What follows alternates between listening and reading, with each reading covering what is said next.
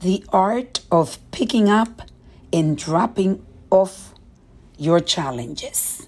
That is the reflection of the day. Today, I want to share with you that I had a coffee date with my son Franco. And uh, this is something that I like to do weekly if I can with him. And we do a, we have a way of speaking is something called formation, something that we have learned from the program Awaken Athena and Forge Legend.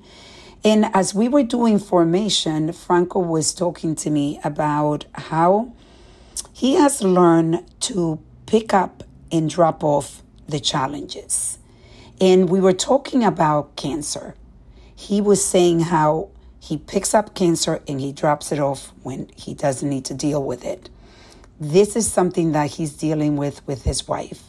Iliana, who I happen to adore, the, his wife of 11 years, is unfortunately, um, uh, since the beginning of the year, uh, been dealing with cancer, breast cancer. And she had uh, already surgery and she's been going through chemotherapy and she's going to be going through radiation and they have two children. They have a child that's four and another one that's six. And what uh, Franco and Eliana are doing dealing with cancer is that they pick it up in when Eliana has to go to uh, to do chemotherapy and or she has to deal with um, she has to deal with the pain uh, of uh, that comes up after chemotherapy. But once she's done, Franco and her drop it off and they start living life just as if nothing, they have no cancer in their lives. To be able to do this is a beautiful skill. And I am. I am reflecting on this because I thought it was so powerful and I definitely can relate.